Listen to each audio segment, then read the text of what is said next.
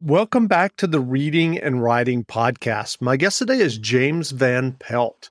James is a former high school English teacher who is now a full time science fiction, fantasy, and horror writer. His short stories have appeared in numerous magazines and anthologies, including Asimov's, Analog, Talebones, Realms of Fantasy, Weird Tales, and others. Publishers Weekly magazine wrote about Jim's writing.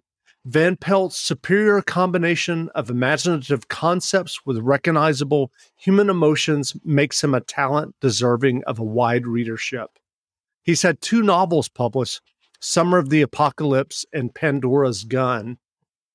And his latest book is The Best of James Van Pelt, which is a massive short story collection featuring 62 of his short stories. Jim, welcome to the podcast. Thanks for inviting me. Absolutely. Well, if someone hasn't yet heard about your short story collection, The Best of James Van Pelt, can you tell us about one or two of your favorite stories in the collection? Um, well, it encompasses 30 years of publishing, and every story when I finished it was what I thought was the very best thing I've written, and I wanted to rush out and share it with everybody instantly. So uh, picking favorites is a little hard. Mm-hmm. I have some some stories in there that I was very proud of because I thought I accomplished something technically or plot wise or um, overcame a challenge, writing challenge of my own to do it. There's a, a story in there called The Radio Magician, which I really liked because it it was researching Denver during the time when polio was a problem in Denver, and it was kind of an odd concept that there would be a show with radio magicians. That's like radio ventriloquism, which was also a thing. And it just seems like, well, how does that work? Because people listening don't get to, you know, get the impact of it. But it was a thing, and and it was fun to write, and it's uh, it uh, gave me some challenges to overcome. I wrote a story called um, uh, "What Rough Beast Its Hour Come Around at Last." Uh, shoot, comes towards Bethlehem. It's the part of the quote, What rough beast, its hour come round at last, slouches towards Bethlehem, um, which uh, was an interesting story for me to write because I wanted to have a sympathetic main character, but the main character is a guy who's locked up in prison for um, crimes against children, sexual crimes against children. And that's that's a really high bar to try to create that character as a sympathetic character. Um, and I think I don't know that that many readers could get over it. You know, you just can't. You you see that this is a guy who's been convicted of uh, molesting children, and of course, you just kind of hate him forever. But I wrote it with the idea that there's no throwaway people. And what do you do with yourself if you've done something horrifyingly bad in your past? How do you live with who you are after that? And that's kind of how that story went. It was a science fiction story. It was about prisons, how we deal with prisoners in the future, and that point of view character was that one. Um, so you know, I was I was happy with that. Um, I don't think it was my happiest story by far, but sure. um, I really liked it. I liked I like writing flash fiction too. I have a story in there called The Lies, and it's only about uh, a thousand words long, but I liked what I was able to accomplish in it. So there's there's a bunch of stories in there. As I said, at any point in my life when I finished that story, that was my favorite story. Sure. And when I look back in the past now, it's a it's a little bit like um, someone looking at my collections. I have six collections out, counting that best of, and they ask me which one's my favorite. Well, I liked all of them. I, I thought they did what I wanted them to do at the time I was trying to do it. Sure. Well, your first short story publication was in 1991, according to your bibliography, and in the magazine After Hours. But what was your initial writing journey that led you to writing and and getting that first short story publication? Well, um, I actually started submitting work, or I didn't start submitting. I submitted a poem to Scientific America when I was in like fourth grade. I don't know why I thought Scientific America would print poetry because they don't. um, but I'd written a poem about a volcano and I was really happy with this. And I sent it off. And I'm sure I did everything I did nothing right. I know I didn't type it. It had to be handwritten. It was probably in pencil, probably on a big chief tablet. I didn't include a self addressed stamped envelope. But about six months later, someone at Scientific America wrote me back and said, Thank you for submitting poetry. Scientific America, unfortunately, never prints poetry. That was my, my first rejection. Then um, I liked uh, when we had a chance to write fiction when I was in school. I wasn't writing any on my own, but I loved those assignments when we had them. I, I just thought they were great. And then somewhere uh, in my early early college years, I started writing short stories. So that would put me 18 and up. I took um, creative writing courses in college because the um, PE minor that I thought was going to be really easy to do, and so I picked PE as my minor at first, required a, a class called interpretive dance. And I just couldn't see myself taking interpretive dance. So I saw that I could do an English minor with a lot of creative writing classes, and I said, well, I'll do that.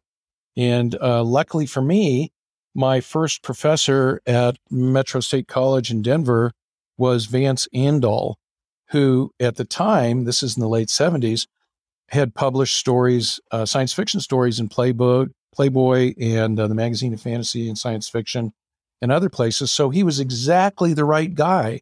We both had uh, science fiction sensibilities. I'd been a big science fiction reader all of my life. Uh, that's pretty much all I read was science fiction. I love science fiction movies.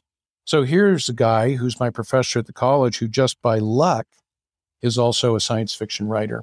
So that was very, very nice for me. But I, I, I didn't really get serious about writing until I was in my late 20s and then started submitting regularly.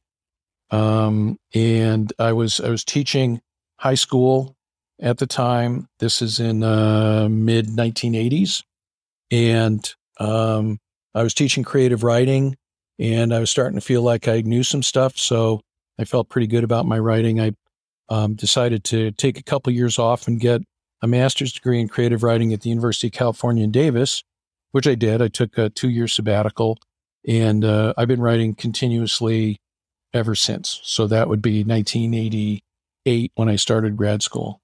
So uh, not uh, not totally without some writing uh, street cred before I got out of high school, but not much. I wrote poetry when I was in high school because I thought girls would think it was cool. Well, I read that you were submitting seriously for about six years before you sold that first story to After Hours. I'm, I'm curious, what do you think you were learning during those six years of of serious work and, and submissions? Well, not as much as I should have, evidently.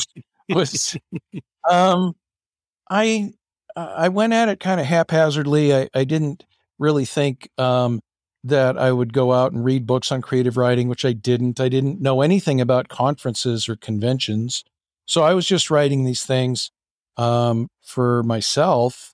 And I was in a, a, uh, science fiction club that was in Grand Junction where I was living at the time. It was a converted um, Star Trek club. It was originally a Star Trek fan club.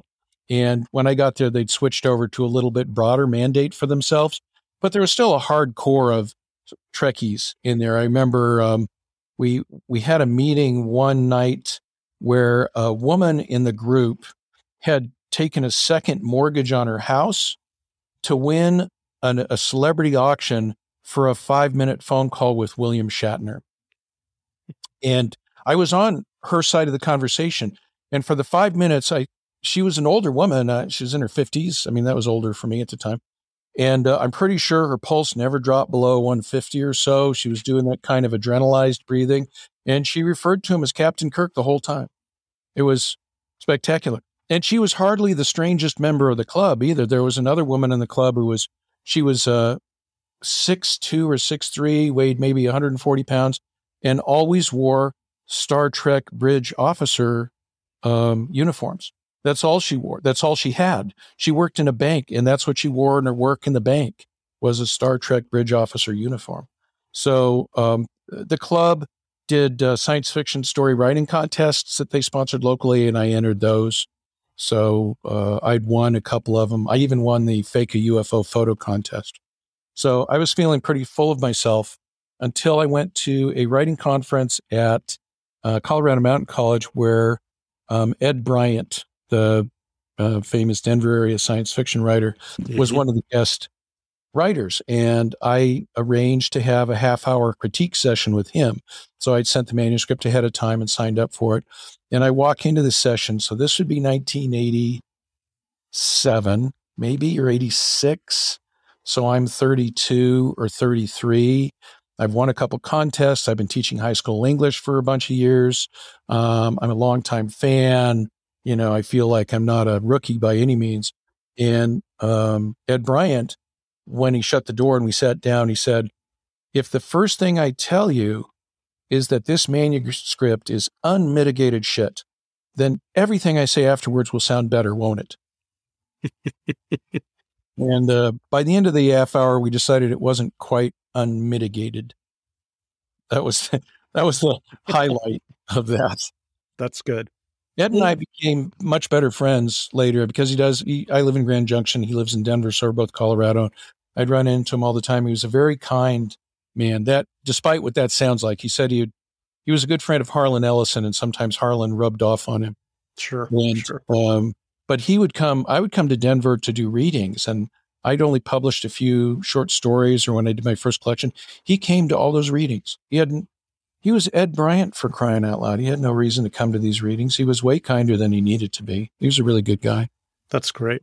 Well, when you sit down to write a story, do you have an idea of the story already in mind, or do you sit down literally with the first sentence or an image or even a blank page? What is that process like for you?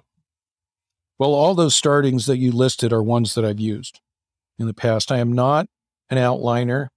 Uh, I very seldom have the whole story in my head when I start. I often start with just something that caught my eye that was interesting.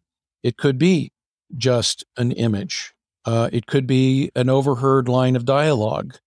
It could be uh, a song. I've written several things because uh, I'm one of those people who, when I'm by myself, sometimes I will play the same track several times in a row because mm-hmm. I just like it.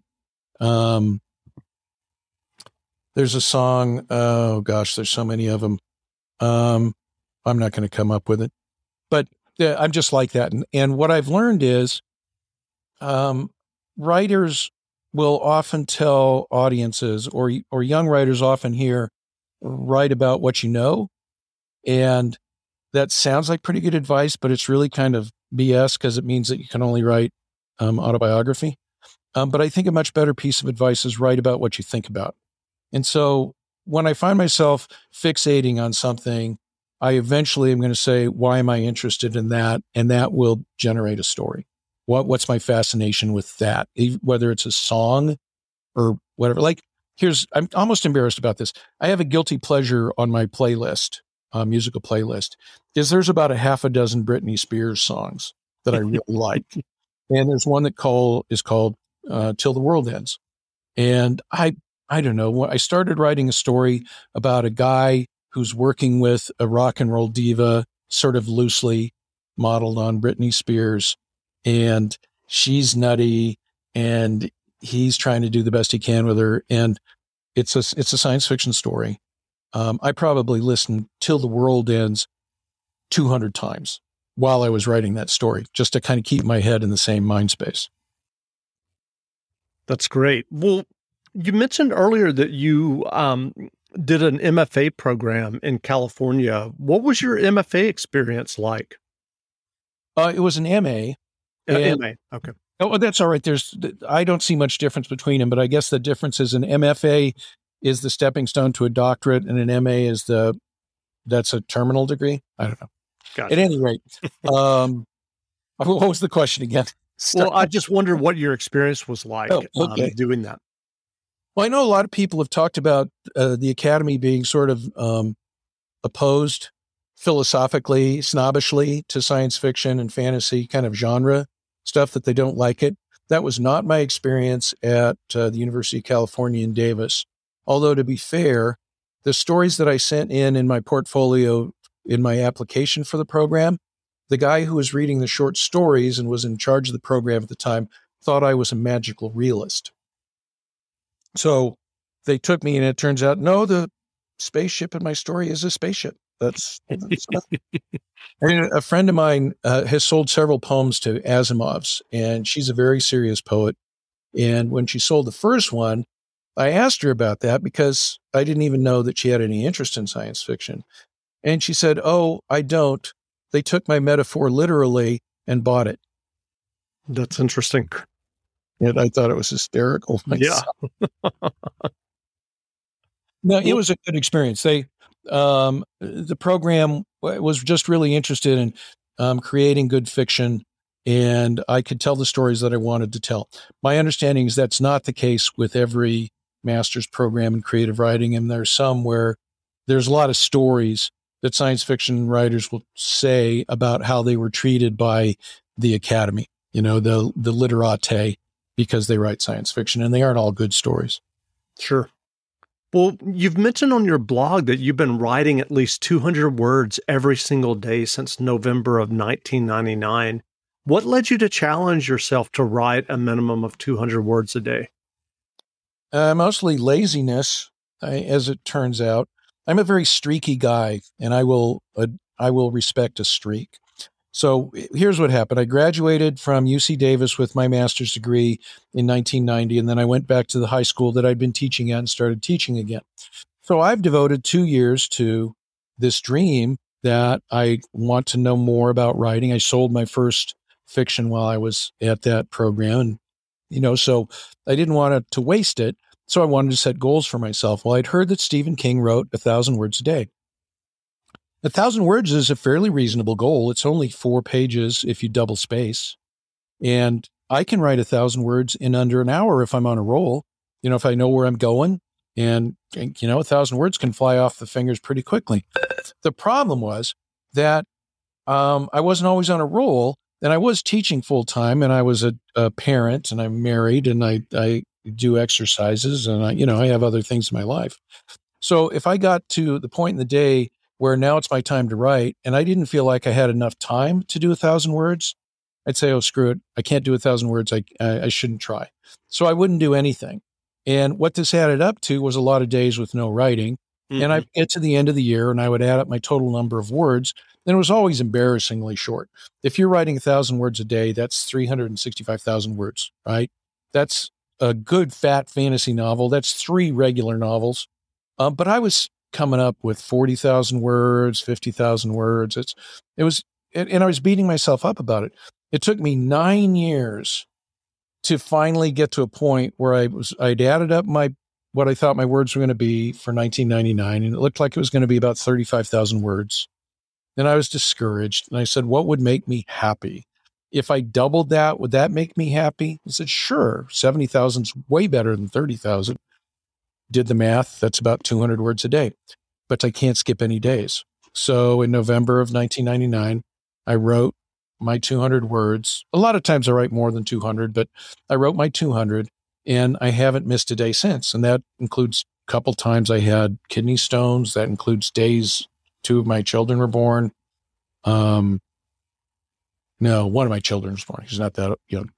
Um, all kinds of stuff.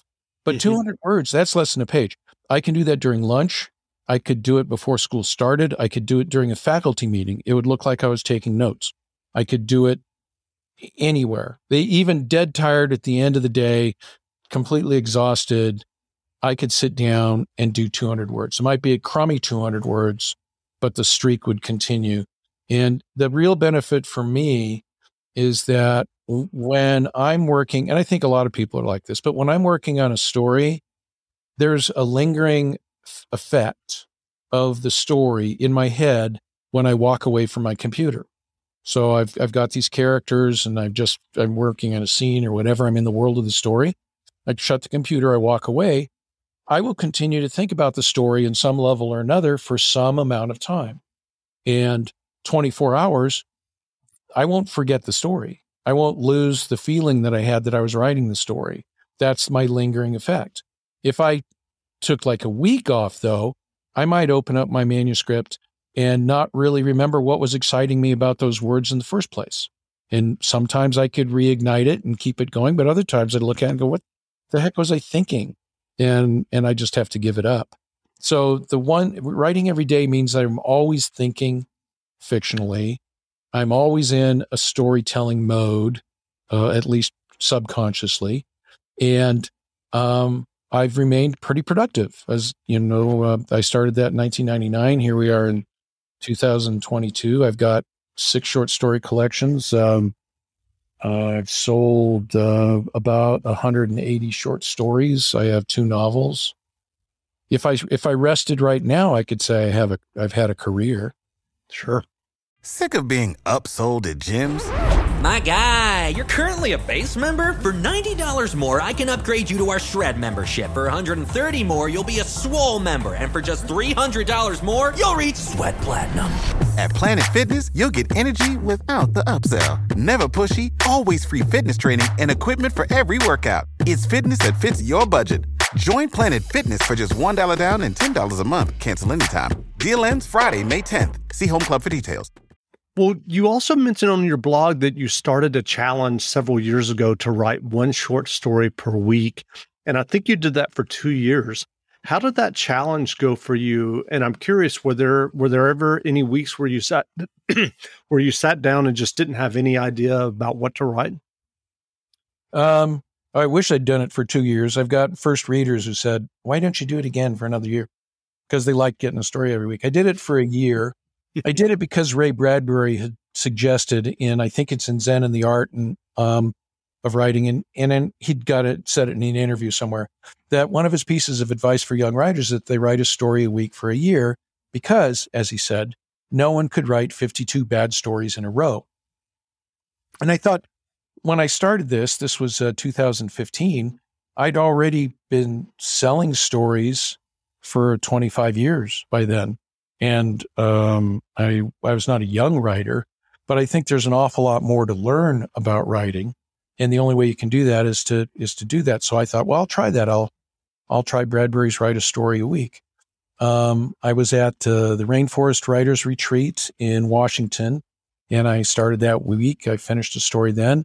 I managed a story every week for the next 52 weeks except one story went long. It went about 12,000 words. That took two weeks to write, but I wrote another story during those two weeks. So I, I just, I didn't want to break the streak. Remember, I, am a little obsessive compulsive about streaks. um, I pretty much, uh, maybe half the time during the week that I was writing a story, something would occur to me about another piece I might want to write, and I'd write a note for myself. So when I finish the story, I normally finish my rough draft by Sunday, start the new story on Monday. I might already have a note of something I want to try. Um, but the other half of the time, I had nothing. So I just sat down. I'm I'd finish the last story, and of course, in my head, that's the greatest thing I've ever written because that's kind of the way my brain works. And I would just have to come up with something out of the blue. Um, sometimes I looked at my notebooks. I have lots of story promoting ideas for myself that work for me. Uh, just going down to Barnes and Noble for a couple hours and wandering around, I will have story ideas before I leave because I have cover art to look at and uh, cover copy, you know, blurbs. Mm-hmm. Um, it's just it's it's filled with stuff. There's poetry to pick up. Poetry is very inspirational for me. I can go to an art museum and look at art. I can listen to music. Um, there's a gazillion ways to promote ideas. And so by the end of the day, I would get something started. Because remember, I was still on 200 words a day. And a lot of times I started stories, I thought, well, this week's story is going to be pretty insignificant. This is a stupid idea. but by Thursday, Wednesday, Thursday, Friday, I found a lot of times that the idea for the story had grown in my head and it was a much more significant piece than I thought when I started. And that's one of the things I learned about it is that it's as an artist, you're really going to be cutting yourself short if you only start on things that you are sure are mega projects or so good that they can't, you know, they must be written. I, I think it's okay to start something and think, well, this is going to be a slight effort. Maybe I'll just consider it a writing exercise. But instead, it turns into something. They, they all turned into something. Of those 52 stories, I think now I've sold 45 of them. I think I have seven unsold. That's great. I'm curious, are you currently planning any other writing challenges for yourself? I don't have anything on the horizon. I, I do occasionally think, oh, why not do the story a week thing uh, again? Like I did NaNoWriMo one year just to see if I could do it. And that turned into one of my two novels. That was Pandora's Gun. I, I wrote the whole novel in November of uh, whatever that was, 2006, 2005. And, uh, and then took a year to edit it into something decent. Um, and then it came out. Well, are what writing advice would you offer for those who are working on their own stories or novels? Well, I think um, some of the writing advice is going to be like um, negative space advice. Like, uh, I don't think there is a, a secret formula that I could say because it would only be the secret formula for me. And somebody else is going to find their own. But I do think that the advice I can give you is that you do need to write and write fairly regularly. Um, I think that it's worth reading the stuff that you like a second, third, fourth, fifth time to start asking yourself why you like what you're reading. Why why did that story stick with you? What is it's not because you want to write like that, but there was something in that person's writing that affected you emotionally or uh, intellectually. How'd they do that? How did they trick your emotions into getting hooked into the story? And only by rereading it can you start to see that. Because the first time you read it, you're you're part of the narrative trick, right? You're being tricked. And your heart might race or you might uh, get sad and cry or you might what whatever. Like um eh, here's a good example. I'm watching my wife and i watch something most nights before we go to bed. Mm-hmm. right now we're watching call the midwife. Do you know the show? Um i don't but i've heard of it. I just don't know about it. Well um it's it's about uh, english midwives in london in the 50s and uh, i watched one the other night, a couple nights ago, where the show's only an hour long and I was crying the last half hour, the whole last 30 minutes. And I have to rewatch that because I need to see how I got set up for that. that's that's an interesting technique. How do uh, how do the stories that make me laugh make me laugh, and how do the stories that I think about later do that? So I can go back and relook at it and start getting a little analytic about it, so how do I write a scene where I introduce a character? Well, why don't I go back and read how other people introduced characters? And then I become my own teacher. Um, and I think that that's a pretty good way to improve your writing in a hurry. Um, yes, writing will improve it too, right? There's somebody said you've got to get a million bad words out before you get to anything good. I don't know that it's a million. I certain facts I don't believe it's a million at all, but I do believe that you do need to get to the point where um, the flow of words is a little less self conscious. And the only way you can do that is to get used to writing, whether it's journaling every day or whatever. And then, of course, read a lot. Um, I don't know. It's uh, like I was a high school teacher for a long time. And what I learned about teaching is I needed to be pretty modest about what my impact was on students. I couldn't mm-hmm. get full of myself about what a great teacher I was. Because what I've discovered is that in any class that I give, when I have 30 kids in that class, and I go at, uh, you know, whatever our lesson is, is for 45 minutes, probably 25 of them have nothing that they remember from that class for the rest of their life. Five of them will remember something from that class, but they'll all be different things. And one of them might remember something from that class that impacts their their life for the rest of their life. But I never know which thing it's going to be. And no teacher can. So if you turn that around as a student, you don't know when you're going to have the epiphany that's going to reveal everything that you would like to know about something. So you just have to be open to the information. Read a lot, go ahead, go to conventions or if there's a writer in town giving a reading, or you can go to YouTube, by the way, and, and listen to a gazillion different authors doing readings or doing lessons. There's a, a thing in Masterclass. Neil Gaiman does Masterclass stuff. Brandon mm-hmm. Sanderson, who's made, what did he make? Did he go 20? I think it was 42 million. 42 million? Yeah. Yeah. Right in a month. He's putting up content on how he writes um, for free on YouTube. You can go listen to Brandon Sanderson anytime you want, or Ray Bradbury, or Robert Heinlein, or Maya Angelou, or anyone else. The the idea that there isn't information out there and that you can't learn if you want to improve is ludicrous if you have an op- opportunity to get online and, and look for stuff. Sure. I'm curious, do you have any um, upcoming short stories slated for publication? Uh, let me see. The May June Asimov is coming out here and will be on the newsstands right away. I have a story there.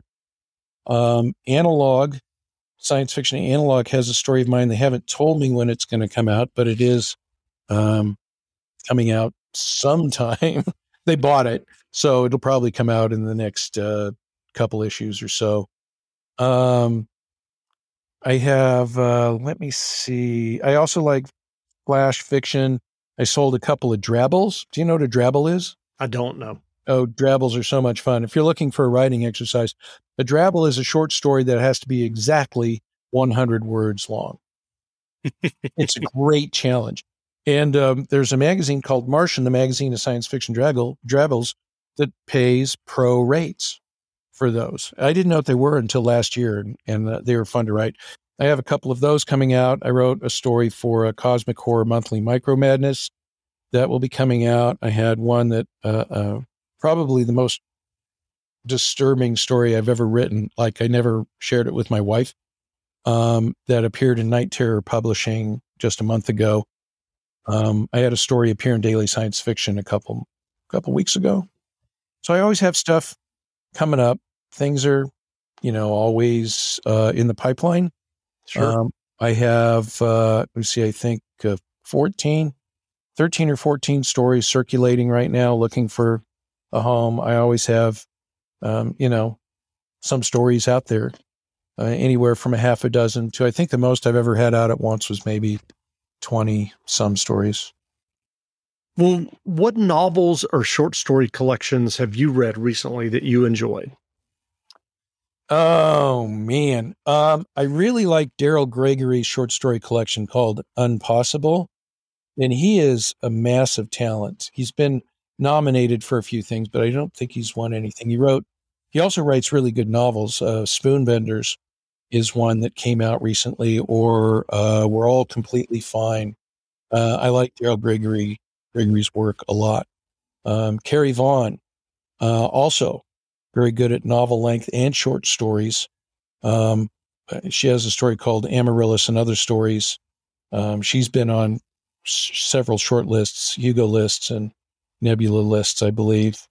Um, she's a lot of fun to read. I always read anything that Connie Willis puts out because um, just she's great, hard to beat. Kelly Link, um, same thing. She has several short story collections. They're older now, so they aren't real recent, but The Fairy Handbag and Other Stories um, is quite good. Um, Neil Neil Gaiman I like quite a bit. Um, Neverwhere I think is just a a really good novel. I liked American Gods. That's one most people think of when they think of him, but I like Neverwhere better. And his short story collections are a great deal of fun. That's great. Well, I mentioned this this uh, really large collection, the best of James Pelt um, short story collection that you have. I'm curious, have you ever considered putting together a complete collection of all of your short stories? Well, it would be a doorstop. It'd have to be multiple volumes, probably. Yeah. Well, no, but uh, most of my short stories. Well, let me see. I was trying to think how many uncollected short stories now between the the six collections. How many have not been put together in a collection? There's probably another 30 or 40 stories that have never been collected. Um, yeah, I don't know what my publisher would think of that. He was, he really, the, this book was the biggest book that uh, Fairwood Press had ever put together. And it is a big book. It should come out, it's still right now in its limited edition, um, hardbound run. They, we just printed a, a, limited number of them and they're all signed and numbered hardback books. Um, we'll take them to World Fantasy in New Orleans coming up here at the end of the year and probably sell the rest of them. And then that book will be released as a trade paperback and also an ebook. That's great. Well, where can people find you online if they want to learn more about you and your writing and your short stories? Uh, I do most of my stuff on Facebook. So you can find me if you look for James Van Pelt. I think it's James Van Pelt 14. I don't know why. I can't imagine there's 13 other James Van Pelts, but that's what they gave me. Um, I also have a website that I um, update less frequently, which is uh, jamesvanpelt.com. Uh, although my links to other things are there. And because I pay for that thing, um, I really should update it more often. That's great. Well, again, we've been speaking with James Van Pelt, author of numerous short stories. The best of James Van Pelt short story collection is on sale now, so go buy a copy. And Jim, thanks for doing this interview. Thank you. I really do uh, appreciate it. I was flattered that you asked. Great. Thanks a lot.